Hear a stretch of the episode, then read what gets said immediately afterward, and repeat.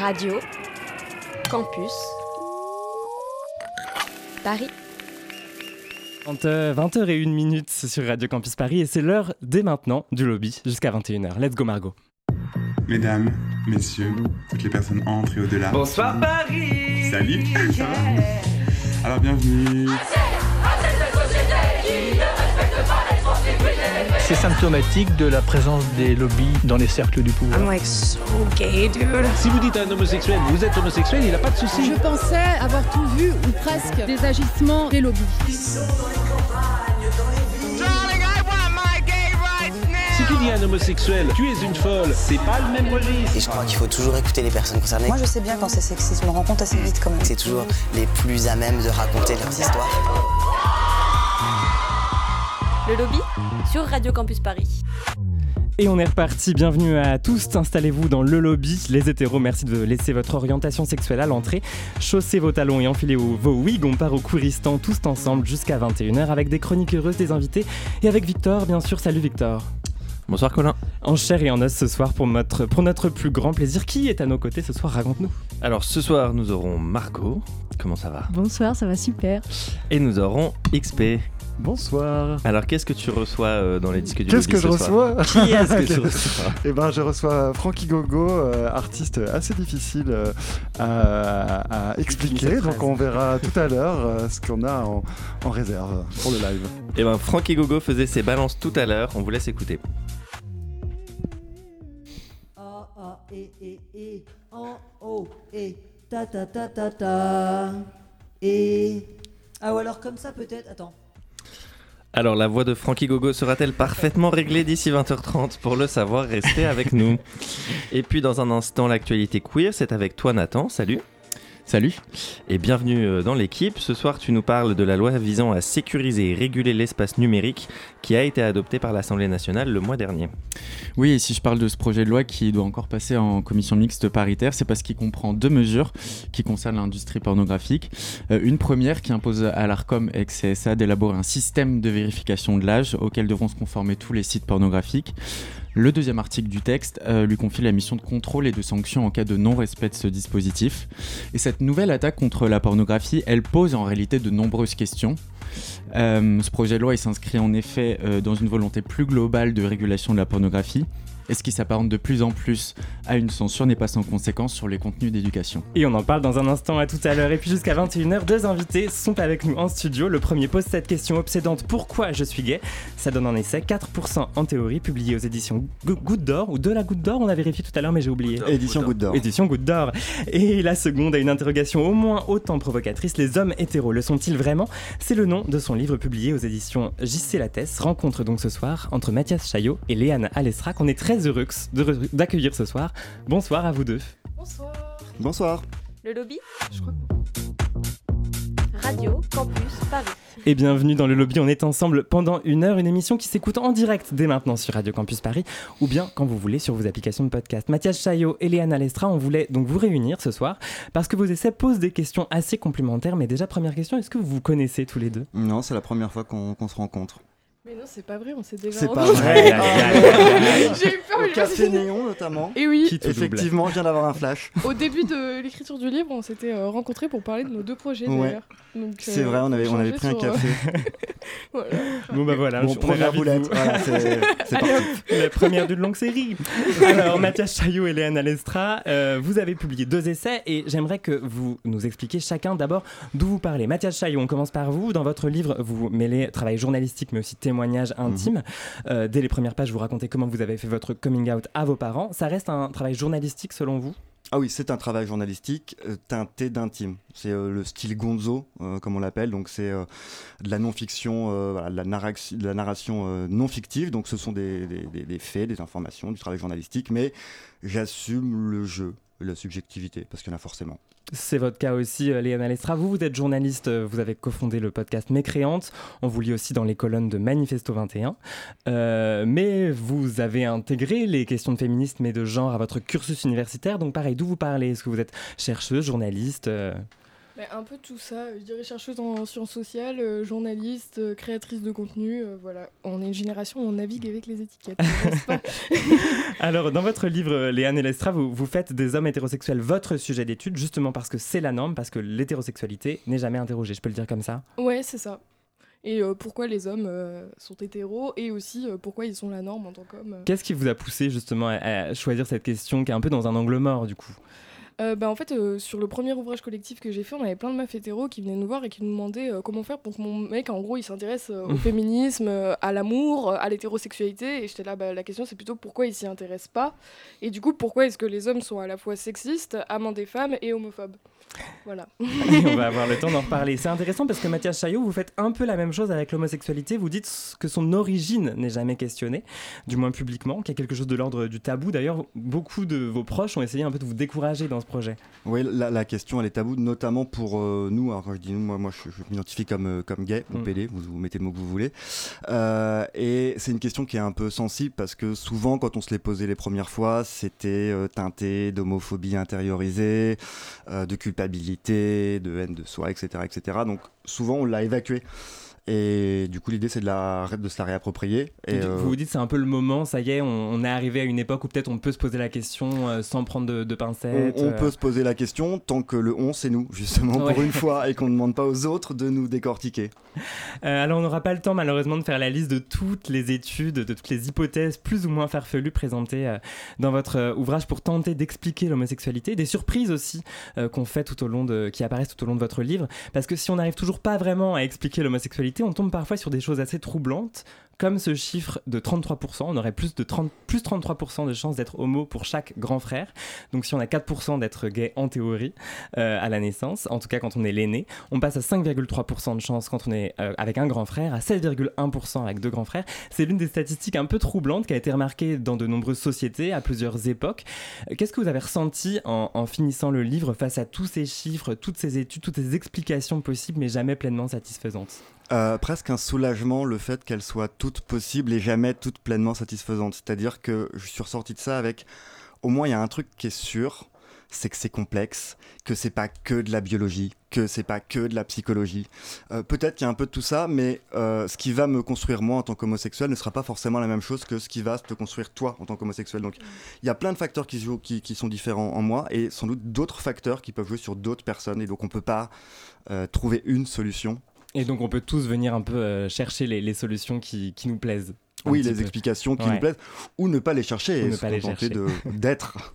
On n'est pas obligé de lire votre livre, c'est ça que vous êtes en train de dire. Ah si, lisez-le justement, pour ensuite ne plus avoir, avoir à vous poser la question. Alors Mathias Chaillot, euh, votre enquête, elle ne s'intéresse qu'à l'homosexualité masculine, Mhm. faut le préciser. Est-ce que vous pouvez nous, ex- nous expliquer pourquoi? Oui, déjà parce que je suis un homme qui aime les hommes, et comme tu l'as rappelé, il y a de l'intime dedans, Mhm. donc je me suis dit que j'allais parler de ce que je connais, et je me sentais euh, légitime pour parler d'homosexualité masculine, moins d'homosexualité féminine.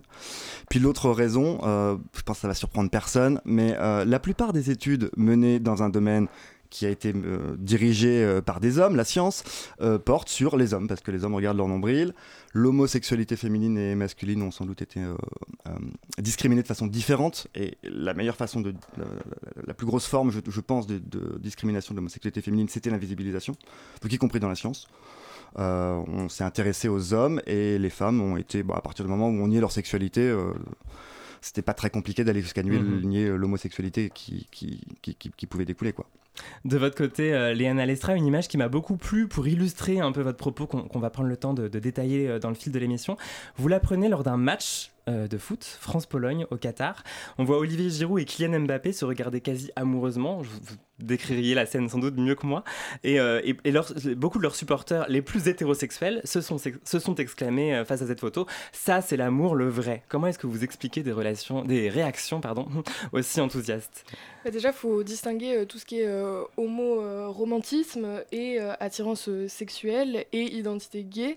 Et donc, beaucoup de mecs hétéros n'ont aucun mal à exprimer une forme d'homo-romantisme tant qu'ils peuvent réaffirmer leur hétérosexualité dans le même temps. Parce que comme ça ils sont pas stigmatisés euh, pour, ce que, pour les sentiments qu'ils expriment. Et donc là on voit que dans le foot euh, c'est un peu une forme d'exutoire à émotion Mhm. où on peut euh, s'enlacer, euh, exprimer euh, la ferveur et, et- et le, le courage masculin, etc. Mais tout en, on voit que c'est un milieu qui est aussi hyper homophobe avec des chants homophobes, etc. Et en fait c'est souvent comme ça, c'est dans les moments où il y a beaucoup de, de tensions, à la fois romantiques et parfois érotiques aussi, de la part d'hommes qui se définissent hétérosexuels entre eux, eh bien ils vont réaffirmer souvent de l'homophobie pour essayer de se distancier des mecs gays. Voilà. Et on va avoir le temps d'en revenir longuement euh, dans cette émission. Merci beaucoup. On en parle jusqu'à 21h avec vous, donc Léane Alestra et Mathias Chaillot. On vous retrouve dans un instant et pour leur place à l'actualité. Le lobby?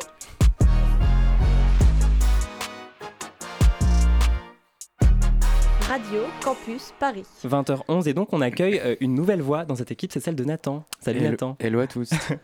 Euh, le lobby euh, le- qui se décline en fait désormais en version hebdomadaire si vous ne le saviez pas. Ça se passe tous les vendredis sur vos applications de podcast, 30 minutes sur un sujet d'actualité et la semaine dernière, notre dernier épisode qui est sorti vendredi, tu t'es intéressé à la loi visant à sécuriser et réguler l'espace numérique qui a été adoptée en première lecture par l'Assemblée nationale le 17 octobre et face à laquelle les associations queer et de travailleuses du sexe sont vent debout. Nathan. Exactement, Colin. Et si je parle de ce projet de loi aujourd'hui, c'est euh, d'ailleurs ce projet de loi qui doit encore passer en commission mixte euh, paritaire, Faut le qui préciser, n'est pas totalement euh, validé. C'est parce que ce projet de loi, en fait, il comprend deux mesures qui euh, concernent l'industrie pornographique. On a une première mesure qui impose donc à l'ARCOM, ex-CSA, d'élaborer un système de vérification de l'âge auquel devront se conformer tous les sites pornographiques. Et le deuxième article, lui, lui impose la mission de contrôle euh, et de sanction en cas de non-respect de ce dispositif. Et en fait, cette nouvelle attaque contre la pornographie, elle pose de nombreuses questions. Euh, le projet de loi, s'inscrit en effet dans une volonté euh, plus globale de régulation de la pornographie. Et ce qui s'apparente de plus à une censure n'est pas sans conséquence sur les contenus d'éducation à la vie sexuelle et affective. C'est ce que m'a expliqué Marc-Antoine Bartoli, coordinateur prévention d'Act Up Paris, que j'ai reçu la semaine dernière pour l'édition hebdomadaire du lobby. On l'a vu l'année dernière quand on a, quand on a lancé notre campagne de prévention euh, Savoir ses pouvoirs. Euh, on a travaillé justement, le parti pris était de travailler avec un artiste et on, et on, a, et on a bien vu que euh, le message passe mieux quand on fait appel à un artiste qui du coup va avoir un décalage avec ce qu'on va montrer que de faire appel à un photographe ou quelqu'un de lambda qui va montrer euh, le sujet et du coup le sujet va être perçu comme de la pornographie ou du contenu obscène. Et c'est intéressant de voir comment nous on doit filtrer cette information-là pour qu'elle puisse parvenir aux jeunes. Au-delà des questions d'éducation à la sexualité, ce projet de loi, est loin d'être orphelin. Euh, de récents rapports du Sénat et du HCE, le Conseil à l'égalité entre les femmes et les hommes, s'attaquent à l'industrie pornographique en dénonçant euh, la présence quasi exclusive de contenus violents. Euh, et si la question de la protection des personnes mineures est une question légitime, elle se trouve cependant instrumentalisée dans le discours de ces institutions, d'après Eva Vosch, chargée de plaidoyer travail du sexe euh, d'Act Up Paris. Souvent, on voit que les, les, les gens qui souvent agitent la protection des mineurs pour demander plus de régulation du numérique, ce sont les mêmes qui euh, agitent la protection des mineurs pour euh, éviter que, euh, qu'il y ait l'éducation euh, euh, à la vie sexuelle et, et affective qui soit euh, menée à bien à l'école. J'aimerais bien qu'on se focalise déjà sur euh, les choses qui sont légales et les choses qui sont illégales avant de, de, de parler euh, des préférences euh, sexuelles des membres du HCE. Il y a des violences sexuelles dans le porno, ça c'est un, un- un état de fait. Euh, il n'y a pas des violences sexuelles systématiquement dans le porno. Les rapports, avancent en effet que 90% des vidéos contiendraient des contenus violents en se basant sur une étude menée à l'Université de l'Arkansas. Problème, l'étude se base sur un corpus composé de 50 vidéos. Mais c'est pas le seul hic. Plusieurs chercheuses euh, évincées de l'élaboration euh, des rapports dénoncent un manque d'objectivité, puisque la commission n'a interrogé que des personnes qui considèrent que la pornographie est un problème en soi. Et euh, la commission n'a aussi auditionné ni aucun ni aucune travailleuse du sexe. Reste que ce positionnement prohibitionniste risque, risque plutôt de nuire à l'éducation à la sexualité et de fragiliser encore davantage les professionnels. Eva Vosch, elle, souligne pourtant que les outils législatifs qui permettraient une meilleure protection sont déjà là. Bah, sur le, les mineurs, euh, je pense que d'appliquer la loi euh, de 2001 euh, qui vise à ce qu'il y ait euh, trois séances d'éducation à la vie sexuelle et affective par an, ça serait déjà un progrès énorme. Il y a un truc formidable aussi euh, dans la loi qui euh, s'appelle le droit du travail. Euh, les, acteurs et actrices porno bénéficient, comme l'ensemble des artistes interprètes, du droit du travail. Donc, donc ce qu'il faudrait, c'est que l'inspection du travail remplisse son rôle. Il y a plein de choses qui sont existantes dans le droit. Il y a une méconnaissance du droit pour les acteurs et actrices pornographiques qui profitent souvent aux employeurs. Si vous souhaitez en savoir plus, vous pouvez aller écouter l'interview complète en podcast sur radiocampusparis.org ou aller lire l'article que j'ai écrit pour Néon. Merci beaucoup, Nathan. Et puis je précise aussi qu'Actop Paris organise le 1er décembre une soirée à l'organisation de la Journée internationale de lutte contre le sida.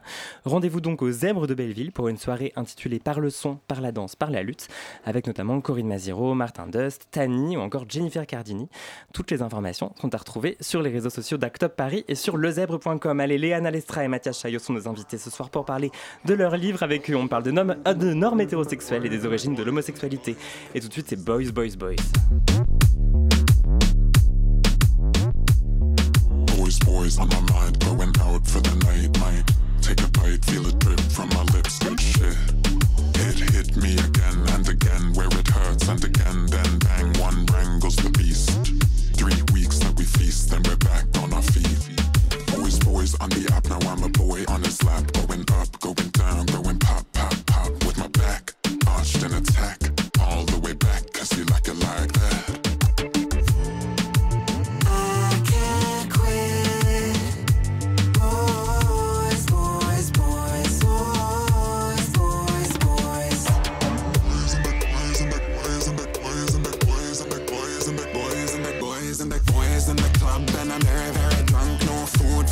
still sipping on the bottle.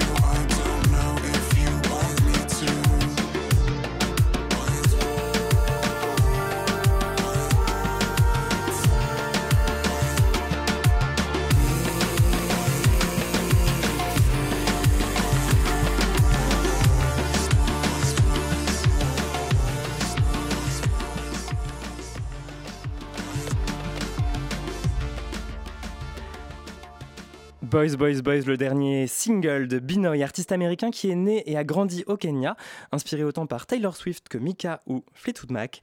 Il nous révèle peu à peu des titres qui transpirent la queerness et interrogent les normes masculines. Ça tombe bien, c'est exactement notre programme jusqu'à 21h. Le lobby? Radio Campus? Paris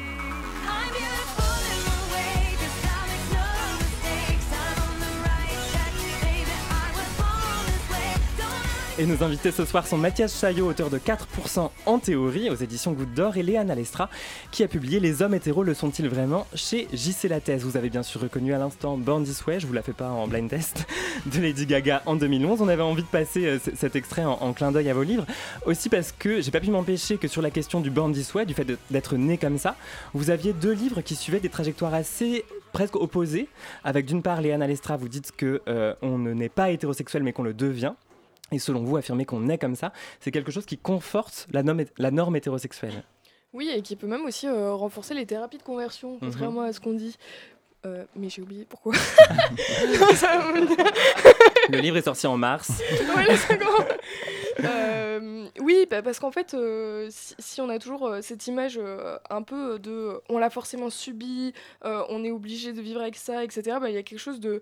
Bah, qui racole forcément euh, l'homosexualité à la tristesse, à euh, quelque chose qu'on qu'on subit et dont on pourrait pas être fier, qu'on pourrait pas euh, bah, voilà, revendiquer, etc. Et du coup, on pourrait se dire, bah, voilà, comme quelqu'un qui souffre ou qui a une dépression, bah, il faudrait l'emmener chez le psy, etc. parce que quand même, c'est une souffrance et tout. Alors qu'en fait, bah, genre, dire qu'on sait pas ou que peut-être un peu, peut-être pas, etc. bah, c'est une solution. Enfin, il n'y a pas de solution parfaite, mais entre. En fait, je trouve que les deux, dire que c'est que Born This Way ou euh, dire euh, c'est forcément euh, euh, 100% construit, c'est forcément un choix surtout, Mhm. euh, c'est c'est problématique quoi.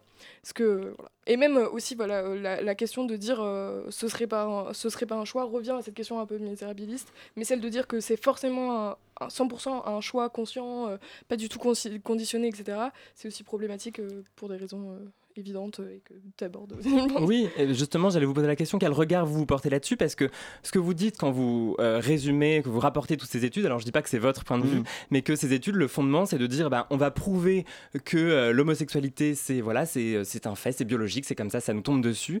Et donc, si on arrive à prouver ça, euh, l'homophobie va disparaître. En gros, c'est un petit peu ce qui a sous-tendu pas mal des études que vous rapportez. Il y a des chercheurs effectivement qui partaient avec cette idée-là et certains euh, eux-mêmes gays avec cette Mm. idée de se comprendre eux-mêmes et de se dire mais c'est ce que tu dis c'est euh, c'est pas ma faute en fait. Euh, prou- prouver qu'il y a quelque chose de genre allez, c'est- pas moi donc euh, me tapez pas quoi euh, j'y suis pour rien. Et là effectivement il y a quelque chose de l'ordre de la de la pitié etc après euh, au final j'ai envie de dire quelle que soit la réponse on pourra toujours la tordre et en sûr, faire les quelque homophobes chose. sont très inventifs. Si c'est hormonal, on vous inquiétez pas, on trouvera des thérapies de conversion hormonale. Si c'est génétique, on trouvera des tests génétiques. Si c'est psychologique, on fera des guides du bon parent. On pourra toujours essayer de, de- de retourner. Si c'est un choix, évidemment, bah, t'as qu'à pas le faire. Mm. Euh, et ce qui, moi, ce que j'ai l'impression qu'on remarque de plus en plus, c'est qu'en fait, euh, ça, il peut y avoir une part de choix. Euh, je pense pas que ce choix explique tout, mais bon, notamment le choix, le choix de l'assumer ou pas. Euh, et puis il y a beaucoup d'autres euh, facteurs qui vont euh, influer notre désir. Et effectivement, l'hétérosexualité, il y a sans doute une grande part de social là-dedans. Alors moi, étant PD, ça marche pas. mais, euh, mais oui, c'est enfin, ce que tu décris dans, dans ton bouquin, c'est euh, grandir dans un monde hétéro rend facilement hétéro, je pense. Et ce qu'on remarque aussi de plus en plus, c'est que cette norme hétérosexuelle, elle vacille. Et c'est ce que va nous dire la voix que tu nous fais entendre, Victor. Oui, on va entendre un extrait d'Éric Fassin, sociologue, co-directeur du département d'études de genre de Paris 8. Donc, dont vous devez connaître le travail d'Anna Lestra. Il est l'auteur de nombreux ouvrages, dont L'inversion de la question homosexuelle, paru en 2005 aux éditions Amsterdam. Et là, ici, dans cet extrait, il répond aux questions de Camille Regache pour le podcast Camille. C'était en septembre 2020. J'avais été très frappé par une déclaration euh, de Nicolas Sarkozy pendant la campagne présidentielle de 2007. À l'époque, Nicolas Sarkozy, malgré euh, l'ouverture qu'il revendiquait depuis euh, la bataille du Pax pour son camp, la droite, sur les questions d'homosexualité, il n'allait pas jusqu'à vouloir l'ouverture du mariage aux couples de même sexe. Il n'en était pas question. Ce qui est intéressant, c'est la justification qu'il en a donnée. Il a déclaré, lorsqu'il a été interpellé sur ce sujet pendant la campagne présidentielle, Je suis né hétérosexuel. À mon sens, c'était en quelque sorte un point de repère, un signal qu'on avait changé de monde. Lorsqu'on dit je suis né homosexuel, ça veut dire euh, vous ne pouvez pas me le reprocher. C'est pas de ma faute. Autrement dit, c'est un problème. Quand on dit je suis né hétérosexuel, c'est la même chose. Ça veut dire qu'on est en train de se justifier. Donc ça, c'est un renversement, c'est-à-dire que, au fond, ça ressortit à ce que j'ai appelé l'inversion de la question homosexuelle. Depuis que la question de l'homophobie est sur la table, les gens qui ne veulent pas de l'égalité sont amenés à se justifier. Donc la pathologie, elle n'est plus du côté de l'homosexualité, mais du côté de l'homophobie. C'est la raison pour laquelle je suis né homosexuel, on l'entend beaucoup moins qu'avant. Je suis né hétérosexuel, on commence à l'entendre à ce moment-là autour de Nicolas Sarkozy. Léana Lestra, peut-être une première réaction à ce qu'on vient d'entendre. Est-ce qu'il y a effectivement, euh, alors avec cette, sortie de Nicolas Sarkozy, mais aussi avec l'air du temps, le début d'un renversement, euh, selon vous? Bah, ce serait un renversement, du renversement aussi, puisque bah, on repart euh, dans notre culture chrétienne qui a été la première sur des siècles, bien sûr, c'est un très long processus, à euh, légitimer euh, cette entreprise homme, femme, hétéro, euh, homo, jusqu'au 19e siècle où on invente l'hétérosexualité qui à la base est une maladie mentale masculine et l'homosexualité qui est aussi une maladie mentale et qui sont vues comme les deux extraits. Et ensuite Foucault arrive et nous dit que c'est des catégories, bref. Et, et donc il y a déjà eu ce renversement parce qu'il ne faut pas oublier que tout ça, ça s'inscrit dans un contexte de suprématie blanche où on a colonisé 80% de la planète et on a imposé l'hétérosexualité à la planète entière et on a notamment brûlé des populations entière, notamment en Amérique du Sud, en les disant euh, vous êtes des sodomites, c'est soit vous vous convertissez euh, au christianisme et vous respectez euh, nos mœurs et nos, façons d'avoir une sexualité et une vie amoureuse, etc., soit on vous tue. Donc faut pas oublier qu'on a imposé ce renversement du monde sur le monde entier et, et on voit que les conséquences continuent encore puisque dans 50 plus de 50% des pays qui criminalisent encore l'homosexualité, c'est le vestige de lois qui ont été imposées par la colonisation, euh, notamment par la couronne britannique. Et, euh, donc aujourd'hui, on voit un, renversement qui vient, euh, et c'est intéressant, aussi des mouvements queer occidentaux. Donc nous-mêmes, on est en, en recombat contre ce que la civilisation occidentale nous a imposé et a imposé au monde. quoi.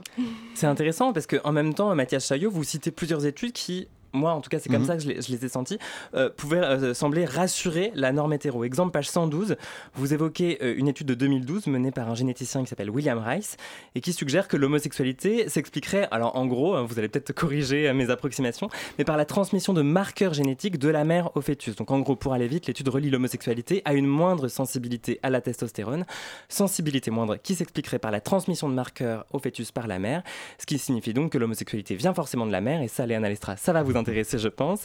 Euh, le bébé hérite de marqueurs féminins, donc son développement cérébral en est impacté, donc il est attiré par ce qui attire une majorité de femmes, à savoir les hommes.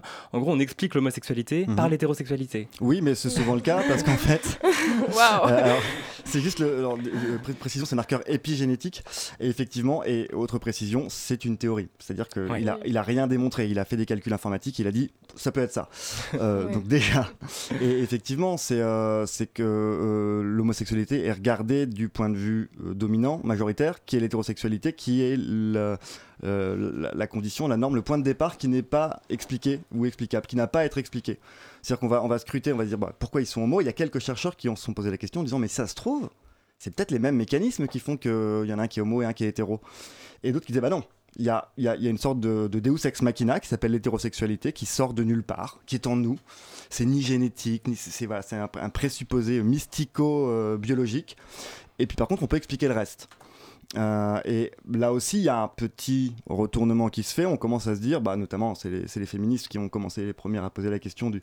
Je crois qu'on n'aime pas trop ce système, donc forcément, c'est les premières à avoir essayé de décortiquer l'hétérosexualité et à dire, mais euh, si on regardait aussi chez vous, est-ce que, est que ça, ça sort de nulle part? Et, et là, effectivement, on s'est rendu compte que bah, non, non plus.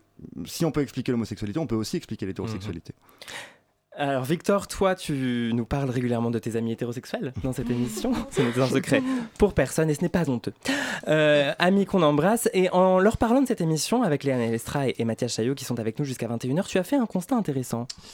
Euh, oui, je, je discutais de votre livre, Léane. Alors, en toute honnêteté, je discutais avant de l'avoir lu, donc j'étais assez limité dans mon argumentation.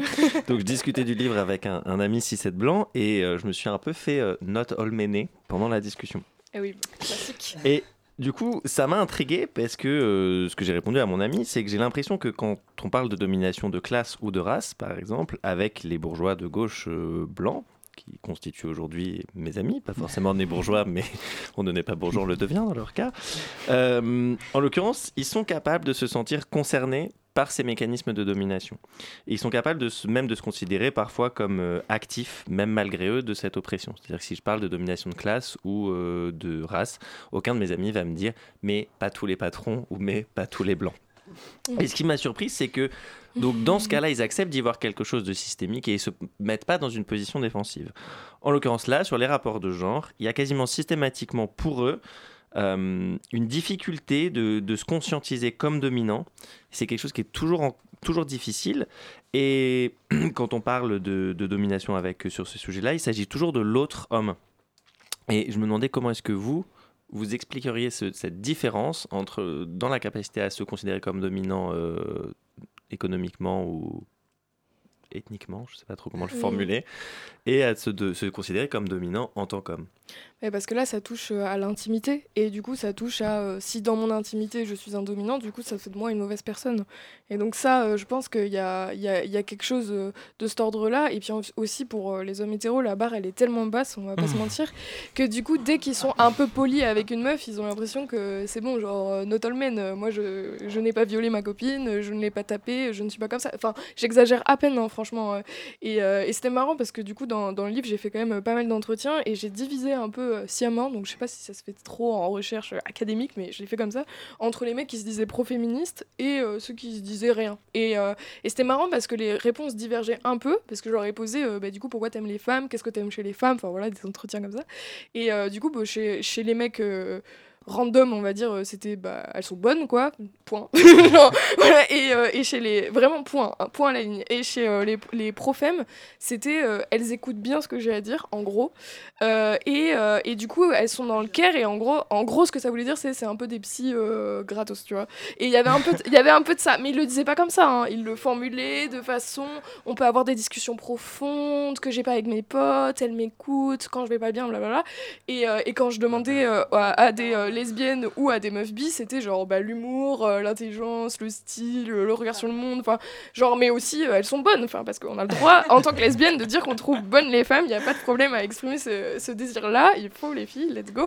Mais euh, mais, du coup euh, du c'était quand même beaucoup plus euh, beaucoup plus euh, même dans, dans le regard tu voyais que ça pétille un peu plus euh, voilà pas aussi parce qu'on se bat pour exprimer cette attirance donc forcément mais euh, mais donc bref c'était assez euh, intéressant de, de voir ça. Et euh, globalement euh, voilà, c'est j'ai aussi en, en- quand j'ai fait des rencontres, c'était marrant parce que je me souviens, il y avait un couple et du coup, il y avait le mec qui disait non mais moi euh, je me sens pas du tout euh, re- moi je me suis pas sentie représentée à plein d'endroits, il y a des trucs où, où je relatais mais des trucs non pas du tout.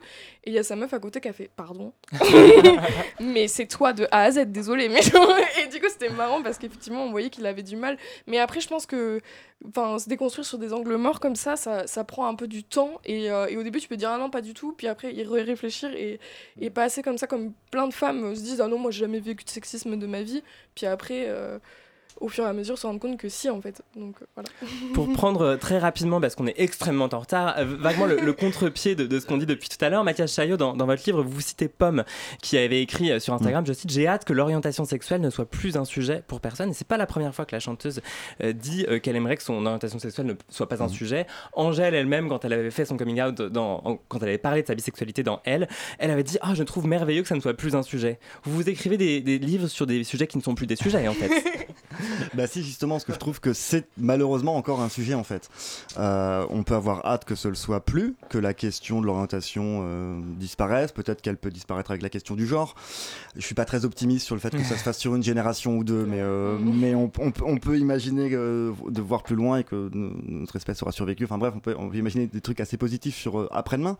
Mais en attendant, en fait, c'est un sujet. L'homophobie est un sujet, la lesbophobie est un sujet, la transphobie est un sujet, et, et toutes ces phobies euh, sont, et c'est un- enfin, je ne vais pas caricaturer ce que tu Mm. dis, tu diras peut-être mieux que moi, mais sont aussi des, f- des- des- des- du sexisme avant tout. C'est aussi une question de un Oui. homme, une femme. Et c'est là, et c'est peut-être pour ça que Mm. ce que tu disais tout à l'heure sur il y a des, des remises en cause qui sont plus difficiles, euh, c'est que là on touche aux racines du système. Mm. Eh bien, vous restez avec nous, on va vous retrouver dans un petit instant, et puisqu'il est vraiment plus que temps de passer au disque du lobby à 20h34. Le lobby Et je crois qu'il faut toujours écouter. Radio Campus Paris. Et c'est avec Xavier, comment ça va? Bah ça va super, Colin et toi? Bon, écoute, j'ai connu mieux, mais ça, va, ça va.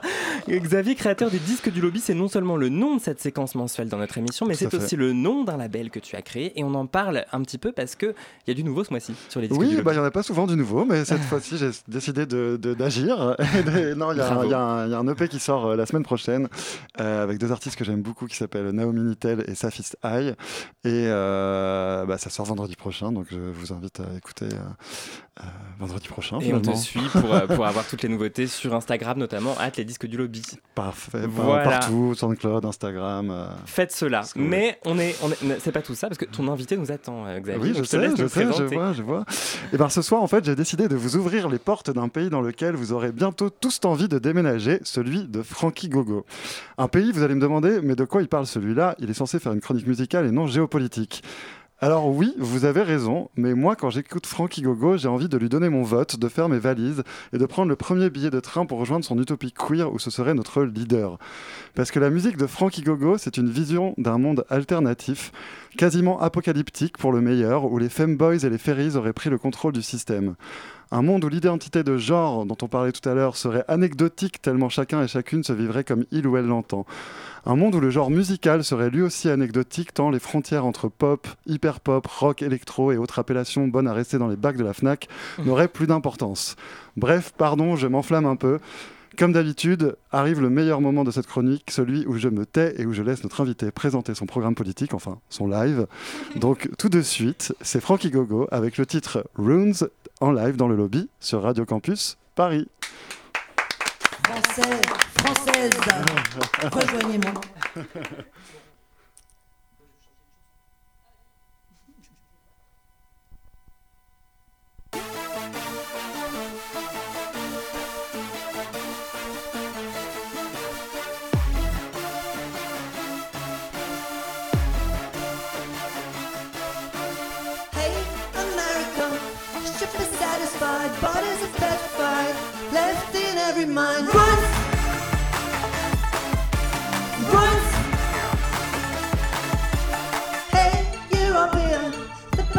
the mind never got any time to grow anything but roots.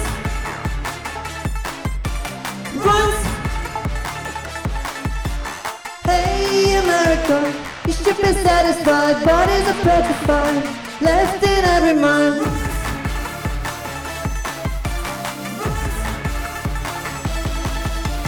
Nothing's gonna move. It's a period never healthy, but it's a period blurry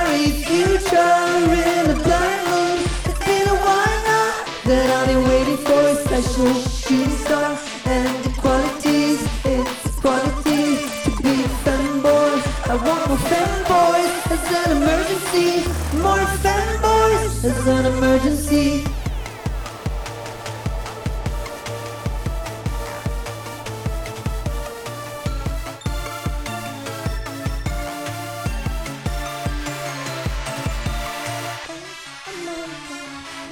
Satisfied, bodies are petrified, left in every mind. Roots!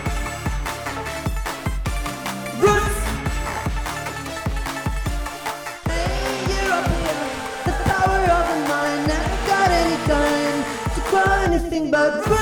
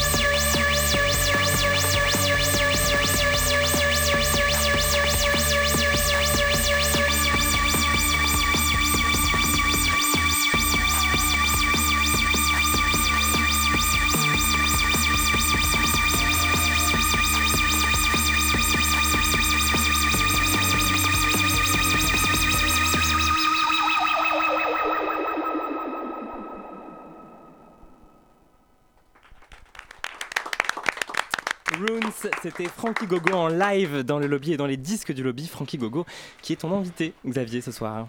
Merci Francky. Est-ce que je te laisse euh, récupérer ton micro peut-être pour euh, répondre euh, Bon, bonsoir. alors c'est amusant parce qu'avant de, de, de faire cette euh, émission. On a discuté dans le couloir et, euh, euh, et tu me disais que tu euh, avais changé plusieurs fois d'idée pour euh, faire euh, pour le choix du morceau de ce soir. Euh, pourquoi finalement tu as euh, choisi ce morceau Euh, Je crois qu'il y a une raison particulière. Oui, mais euh, j'ai hésité parce que. euh, C'est mieux ce micro, ce micro Bah, on, on aura moins de réserve, de réverb si, Ah on, bah oui. si on parle dans celui-là, je me suis dit. Euh, au départ, j'avais choisi euh, un, un autre des morceaux qui, qui sont déjà sortis de l'album, euh, puis ensuite un autre. Et finalement, j'ai choisi celui-ci qui s'appelle Runes, donc euh, qui veut dire ruine. Et c'est un morceau euh, dans lequel euh, assez euh, avec pas mal de prétentions et de présomptions, je tense l'Amérique et l'Europe qui nous écoutent peut-être, en leur demandant euh, ce qu'ils ont réussi à produire d'autre que des ruines. Et comme euh, je lis beaucoup les journaux en ce moment, peut-être vous le faites également, bah en fait euh, c'est une vraie question, hein, parce que tout de même, j'ai pas la réponse, mais j'ai la question. Voilà, c'est tout. Et alors justement, le, le thème aussi de, de la nation euh, queer, c'est aussi quelque chose que tu abordes euh, dans, euh, dans le titre Yeah. Enfin, c'est Mhm. comme ça que je l'interprète aussi. Mhm. Euh, pourquoi c'est important pour toi cette thématique euh, euh, Bah, c'est important bah, d'une part parce que ça me concerne. Alors, je sais pas si je suis quelqu'un d'important, mais je le suis pour moi. Parce que ça va, ça va durer toute la vie en ce qui me concerne. Euh, non, mais parce que c'est, euh, c'est euh, comment dire, c'est une idée qui euh, qui vise à s'affranchir de de, bah, de la norme. Enfin, je vais pas redire Mm. tout ce que vous avez déjà dit euh, là sur le plateau, mais mais c'est aussi quelque chose. J'ai l'impression de pouvoir apporter ma petite pierre à l'édifice, c'est de pouvoir apporter une forme de joie. Euh, dans la peine, c'est-à-dire que la peine, euh, elle n'est pas liée à ça, elle est liée à ce que chacun traverse éventuellement, et elle est là, elle est intrinsèque aussi à la vie qui s'écoule et à sa fin. Et euh, au milieu, il y a des tout petits morceaux de joie, et également dans la queerness, pour moi, c'est la joie absolue, et c'est la beauté absolue, et c'est la nuance, et en fait, l'hétéronormativité scinde tout en deux, et c'est beige. Allez voir d'ailleurs les clips euh, de Frankie Gogo euh, sur sa chaîne YouTube, c'est assez euh, flagrant justement cette joie de, de la queerness. Euh, L'album Fist Fight Back, Oui. avec les parenthèses, sort à la fin du mois. Justement, comment tu le définirais? Euh, J'ai l'impression que c'est euh, bah, ça a un peu une, une, une proposition euh, de, de joie euh, et aussi de, de, de se joindre tous, tous, pardon, de se joindre tous vers un, un mieux, euh, mais qui soit pas spécialement le futur, qui soit tout de suite là, là, dans cette pièce. Et dernière question, évidemment, je crois qu'il y a plusieurs shows de prévus bientôt, et il y en a un en particulier en soutien euh, pour la Palestine. Est-ce que tu peux nous en parler? Oui, oui, oui. Bah, euh, avec euh, Alexia Alexis, qui est l'éclairagiste qui m'accompagne sur scène, parce on est, elle est sur scène avec moi, on a décidé de, faire quelques concerts de soutien. Et le premier, ce sera le 19 novembre, donc très bientôt. C'est un dimanche. comme c'est dans, ça a lieu dans un tiers-lieu, je vais donner l'adresse le, jour même. Et voilà, et ben, il faut venir nombreux parce qu'on récolte des fonds, évidemment, qu'on va envoyer immédiatement à Gaza. Et, euh, et voilà, donc euh, venez, venez. Merci beaucoup, Frankie Gogo. Merci à tout le monde. Merci, donc on rappelle qu'on attend votre prochain album Fist Fight Back. Merci beaucoup, vous pouvez rester avec nous jusqu'à 21h, je vous, je vous laisse vous installer. Et puis à 20h44, il est temps de retrouver nos invités. Why can't I say the word? I mean, why can't I just say Le lobby? Susan, I'm gay. Radio Campus Paris Et on retrouve Léane Alestra et Mathias Chaillot pour une discussion croisée autour de leur bouquin tout à fait édifiant. Les hommes hétéros le sont-ils vraiment? C'est votre essai Léane Alestra et c'est publié chez JC Lattès et 4% en théorie. Ça vient de sortir aux éditions Goutte d'Or, c'est le livre de Mathias Chaillot. On y lit tout un tas d'études qui cherchent donc à expliquer les origines de l'homosexualité et parmi ces études, il y en a une qui va, je pense, beaucoup intéresser Léane Alestra. Je la résume, hein, pareil, vous me dites si je me trompe. hein. On est en 94, des chercheurs s'intéressent à ce qui se passe dans les dortoirs des écoles britanniques non mixtes après extinction des feux. Une étude donc très éthique et euh, d'après ces études, les jeunes pensionnaires d'écoles privées non mixtes ont trois fois plus de chances d'avoir eu une expérience gay que les pensionnaires d'établissements mixtes, sans pour autant qu'on observe une plus forte prévalence de l'homosexualité dans cette catégorie euh, de personnes cinq ans plus tard. Léana Lestra, je suis, je suis curieux de savoir ce que vous en pensez, parce qu'il y a littéralement de quoi se demander si les hommes hétéros le sont vraiment. Bah oui, mais enfin, encore, encore une fois, il y a une différence entre sexualité et identité. Et, euh, et en fait, il y a plein, plein de gens, euh, mm, filles comme garçons, euh, et entre les deux, qui vivent plein d'expériences qui sont pas hétéros dans leur adolescence, ou, ou des flirts pas forcément conscientisés, etc., ou des amitiés très fusionnelles, et plus tard, on peut les remettre en question. Mais en fait, on est tellement conditionné à l'hétérosexualité, et même en psychanalyse, c'était souvent un discours de jusqu'à 18-19 ans, c'est normal de chercher, mais après, il faut trouver le bon objet sain et euh, rentrer dans le moule, parce qu'on parle beaucoup de sexualité, mais en fait, derrière ça et derrière toutes ces études, c'est l'idée qu'il faudrait hommes-femmes qui passent leur vie ensemble, qui dorment sous un toit, parce que même si on part du principe qu'on a un instinct de reproduction, imaginons, euh, cet instinct de reproduction, c'est juste faire un coït, c'est pas après vivre ensemble, se marier, avoir des enfants, enfin, élever des enfants ensemble, etc. Donc, euh, ça, tout ça, c'est une construction sociale qui, en plus, est, est pas si ancienne, quoi. Donc, bref. Mais alors ça veut dire quoi? Ça veut dire que tous ces pensionnaires d'écoles non mixtes, euh, d'éc- oui d'écoles non mixtes, ils sont tous gays euh, Qu'est-ce qu'il faut en conclure Non, pas du tout. Mais, euh, mais dans le livre, je parle aussi euh, des pensionnats du coup du 19e siècle Uh-huh. où c'était carrément ritualisé du coup des rapports entre garçons plus âgés et garçons plus jeunes. Et ça n'a pas trop posé problème. Puis après, quand la psychanalyse est arrivée, les, les directeurs d'école ont essayé de, de réguler ça. Mais du coup, c'était bah, quasiment tous les tous avaient ou en, en grande majorité du moins avaient des relations euh, amoureuses euh, gays à ce moment-là. Mm. Et, euh, et c'était vraiment voilà, enfin, ritualisé, quoi. Tout simplement parce qu'en même temps, c'était des petits garçons qui, du jour au lendemain, on les, on les mettait dans un pensionnat en mode ils pouvaient plus parler à leur famille, à, à leurs amis qui étaient restés loin, quoi. Et donc, du coup, bah, forcément, il y avait un manque affectif. Et des fois, ça voulait pas forcément dire qu'ils étaient euh, 100% gays ou euh, 100% hétéros, mais juste, voilà, il- ce, ce, ce manque affectif se retrouvait avec bah, ce qu'il y avait autour d'eux. Sachant que c'était aussi une époque où on parlait jamais des femmes. Euh, ou euh, même enfin quand ils jouaient au théâtre c'était le garçon le plus beau qu'on faisait jouer euh, le rôle de la mariée Mm. etc et euh, on exaltait euh, bah, les grands hommes etc et du coup bah, il n'y avait pas de représentation féminine et c'était très compliqué euh, de, de commencer à, désirer euh, ce qu'on ce qu'on te dit être de la merde depuis Ouais. que t'es tout petit en fait Et tout ça renvoie aussi à un rapport à l'amour et à l'amitié assez étrange du côté Mm. des hommes hétérosexuels, ce qui s'illustre dans le terme de bromance. En Mm. quoi c'est un terme problématique pour vous, Léana Lestra?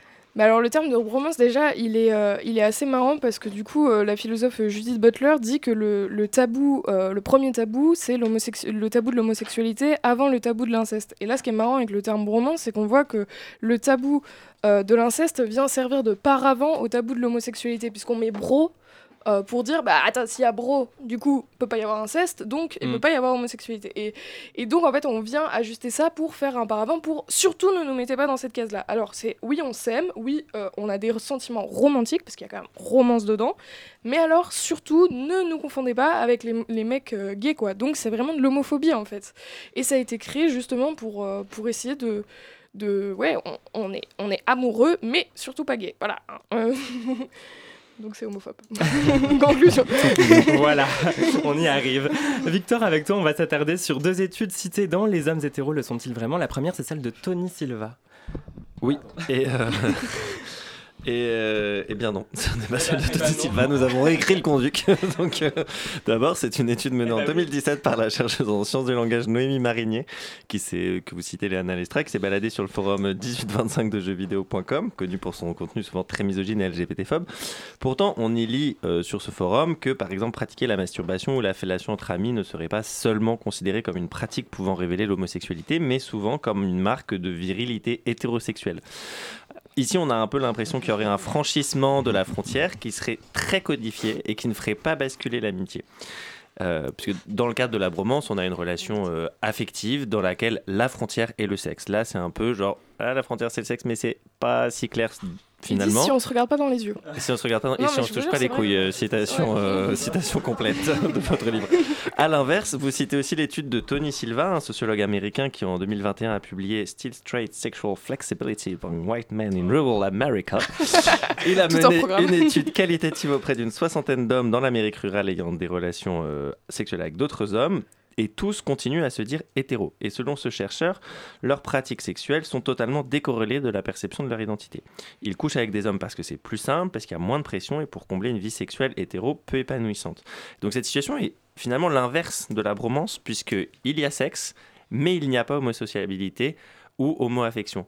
Euh, Mathias Chaillot, est-ce que pour euh, dans le travail que vous avez effectué, est-ce que vous avez l'impression qu'il faut un peu corréler ces trois éléments pour arriver à la définition ou à l'autodéfinition de être gay C'est super compliqué à définir, d'où le en théorie au début, c'est est-ce que c'est l'étiquette qu'on se colle, mon identité, est-ce que c'est là où va mon désir profond premier, est-ce que c'est les pratiques que j'ai? Je pense qu'effectivement, en tout cas, moi, ce que, dans, dans, le bouquin, quand je parle de ces 4%, c'est ceux qui vont globalement réunir toutes ces étiquettes. Mmh. Euh, mais effectivement, euh, par exemple, 4% des hommes se disent gays euh, à peu près sur une trentaine de pays, 8% ont des désirs majoritairement homosexuels. Donc, des, donc ouais. ne, ne pourrait-on pas les définir, les définir comme gays? Bon, pour eux, non. Mais voilà, ou qu'est-ce qu'on va oser faire, qu'est-ce qu'on va avoir comme pratique, etc. Donc cette définition, elle est, elle est super extensible et peut-être que si on, si on la tire jusqu'au bout, la question c'est combien il reste de strictement hétérosexuels en fait? Mm. Zéro. euh, on, on, alors, on a parlé un petit peu en, en sous-texte hein, des, des, des, boys clubs très hétéros, euh, des boys clubs hétéros, je sais pas pourquoi je dis très d'ailleurs. Euh, vous en parlez beaucoup, ils sont au cœur de, de votre ouvrage, Léane Alestra. Alestra. Moi, je suis retombée sur cette tribune publiée dans Tétu en 2019, signée par des femmes lesbiennes, qui dénoncent le sexisme qui règne dans de trop nombreux collectifs militants LGBT. Ça se double, disent-elles, d'un entre-soi, d'une endogamie, les militants gays se retrouvant dans leurs espaces de loisirs et de sortie, mais aussi après nos réunions, ce qui entretient une fraternité masculine, excluant de fait euh, les femmes de nombre de décisions. Quelle est la différence avec les boys clubs hétéros, euh, de, ces boys clubs gays, est-ce que euh, c'est la même chose ou pas du tout et en quoi c'est différent? Mais on pourrait euh, retrouver aussi genre des formes de girls club, genre par exemple dans les milieux féministes, où il va y avoir à peu près la même chose avec des femmes hétéros, cis, bourgeoises, qui vont pratiquer un entre elles aussi de networking, etc. Donc en fait, tout ça, c'est pour. c'est un peu limite des, des paraboles pour parler de pouvoir en fait, et de jeu de pouvoir, et de comment ce pouvoir il se répartit, et même dans des sous-catégories, il peut y avoir des. Enfin, il y a des dominations même dans les catégories dominées, et on retrouve les mêmes dynamiques, et c'est pas du tout surprenant en fait. Voilà.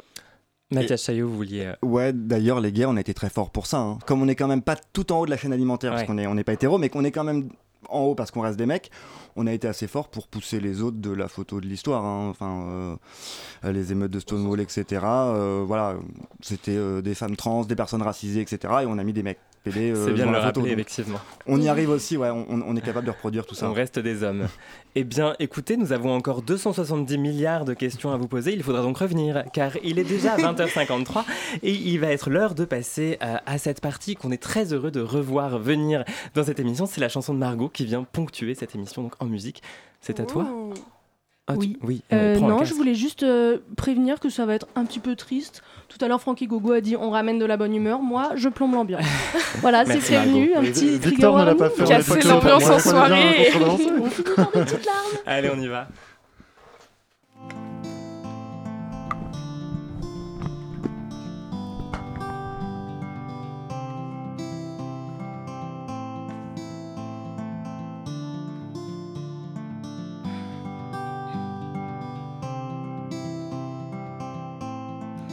Lost and alone, but raining down on us. Took you away from me. Not lucky enough to find out where that you'd be one day, a stranger to me. They got into your house, they got into your room, your head. I love your memories. They won't turn down our souls, they won't turn down our voices. The people will leave. I get on my knees to feel closer to your arms. To deck in the beast, a free land just for the color of your eyes.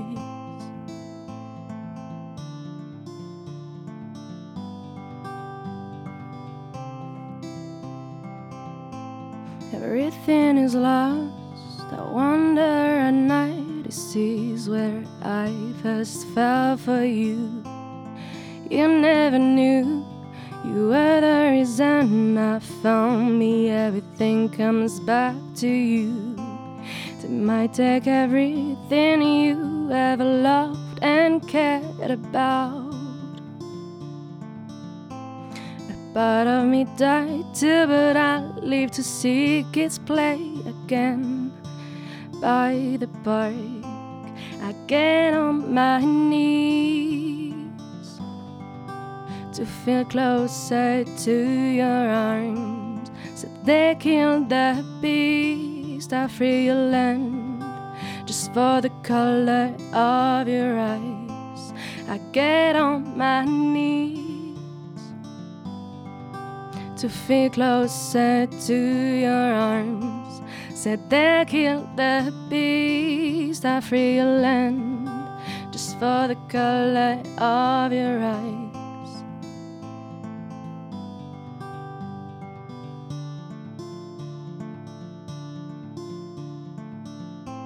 Not lucky enough. Want you to call for my name. Oh, please, once again. I miss you beyond words can describe the sunset over the sea. Remind me of us, at least, my darling. Now you're free. I get on my knees feel closer to your arms. Said they killed the beast, the free land, just for the color of your eyes. I get on my knees to feel closer to your arms. Said they killed the beast, the free land, just for the color of your eyes.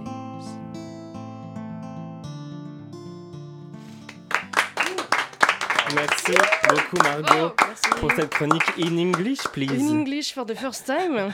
Bravo. On retrouve en tout cas euh, ta chronique en podcastant le lobby sur toutes les applications de podcast. Et c'est déjà la fin de cette émission. Mais comme il est 20h57, on a le temps de faire un agenda. Alors, euh, est-ce que nos invités ont le temps de réfléchir un petit peu? Léane, j'ai pas eu le temps de vous briefer, donc vous passerez à la fin. Euh, Mathias, peut-être vous avez quelque chose à, à- à nous proposer de, de faire, de voir, de découvrir dans le mois qui arrive. Oui, je l'ai vu passer aujourd'hui. Euh, le 20 novembre, c'est le TDOR, donc le Transgender Day of Remembrance, Mhm. pardon pour mon accent. C'était super. Euh, la journée euh, donc du, du souvenir euh, trans. Euh, il y a plein d'événements, et il y en a notamment un à la Flèche d'Or. Je ne sais pas si c'est le 20 précisément, vérifiez. 18, euh, absolument. Voilà, c'est le 18 pour le pour l'événement. Frankie Gogo. Moi, je suis allée voir récemment euh, un, un spectacle de Patricia Alliot, qui est une metteuse en scène euh, queer. Et euh, ce spectacle-là, en l'occurrence, parce qu'il y en a plusieurs, euh, s'appelle Autoportrait à ma grand-mère, et qui est tiré du livre du même nom. Et voilà, c'est très, très, très, très beau. Merci beaucoup, Margot. Euh, moi, je recommande un livre qui s'appelle Et l'amour aussi de Marie Doucher, euh, sorti aux éditions La Déferlante, qui en fait est un recueil de portraits de lesbiennes avec pour fil rouge la loi de 2013 du mariage pour tous. C'est super. Victor, tu peux me prendre ce micro, vas-y. Oui, moi je vous conseille Proust, roman familial de Laure Murat, qui est un essai-roman dans lequel elle parle de l'impact qu'a eu Proust dans sa vie en tant que fille d'une famille euh, de l'ancienne, enfin de la de l'aristocratie d'Ancien Empire qu'il a euh, rejeté au moment où elle a annoncé son homosexualité et qui est maintenant euh, chercheuse en lettres euh, à Los Angeles et qui a écrit un très beau livre sur Los Angeles aussi. Eh ben, euh, Xavier, pardon, oui, j'arrache les micros. Euh, moi, c'est le Pop and Psy Festival qui, euh, Uh-huh. euh, qui rassemble deux de nos sujets préférés, euh, la pop et la santé mentale. Euh, c'est du 24 au 26 novembre à Grande Control. Il y a euh, des concerts, notamment avec Nadia, Narbil Arlo, euh, Comme un rock, euh, genre Léo Nadia de Pernet, Comme un rock. euh, Nadia de Comme un rock et de Et c'est parti pour le show. Euh, Léane- Léane Alestra, pardon. Et ce week-end, il y a le Femme Festival, donc un festival pour célébrer euh, les féminités queer. Euh, je sais pas où c'est, mais c'est en région parisienne et ça a l'air trop bien. Et il y a un défilé des Miss euh, du coup de l'année et j'ai trop hâte Et ce sera à la. Flèche d'Or le 11 novembre, effectivement. voilà. En fait, j'avais noté 18 novembre Thé d'Or à la Flèche d'Or, 11 novembre Fem- Festival à la Flèche d'Or et vous me les avez volés. Voilà. Merci beaucoup. Je rappelle les titres de vos livres 4% en théorie aux éditions Goutte d'Or, euh, Mathias Chaillot et votre livre Léane Alestra. Les hommes hétéros le sont-ils vraiment? C'est aux éditions JCL Lattès. Merci, Merci à toute l'équipe du lobby, Merci. Margot, Merci. Xavier, Nathan. Euh, à la réalisation, c'est Margot Page, assistée de Kélian Janès pour les balances. On se retrouve dès ce vendredi sur vos applications de podcast pour un nouvel épisode de notre émission hebdomadaire. Diego s'entretient avec Nicolas Abichabel de l'association Wasla pour parler du Liban. Prochaine émission en direct, c'est le mardi 5 décembre et d'ici là on se suit sur Instagram. Nous c'est le lobby RCP. Campus. Campus. Paris.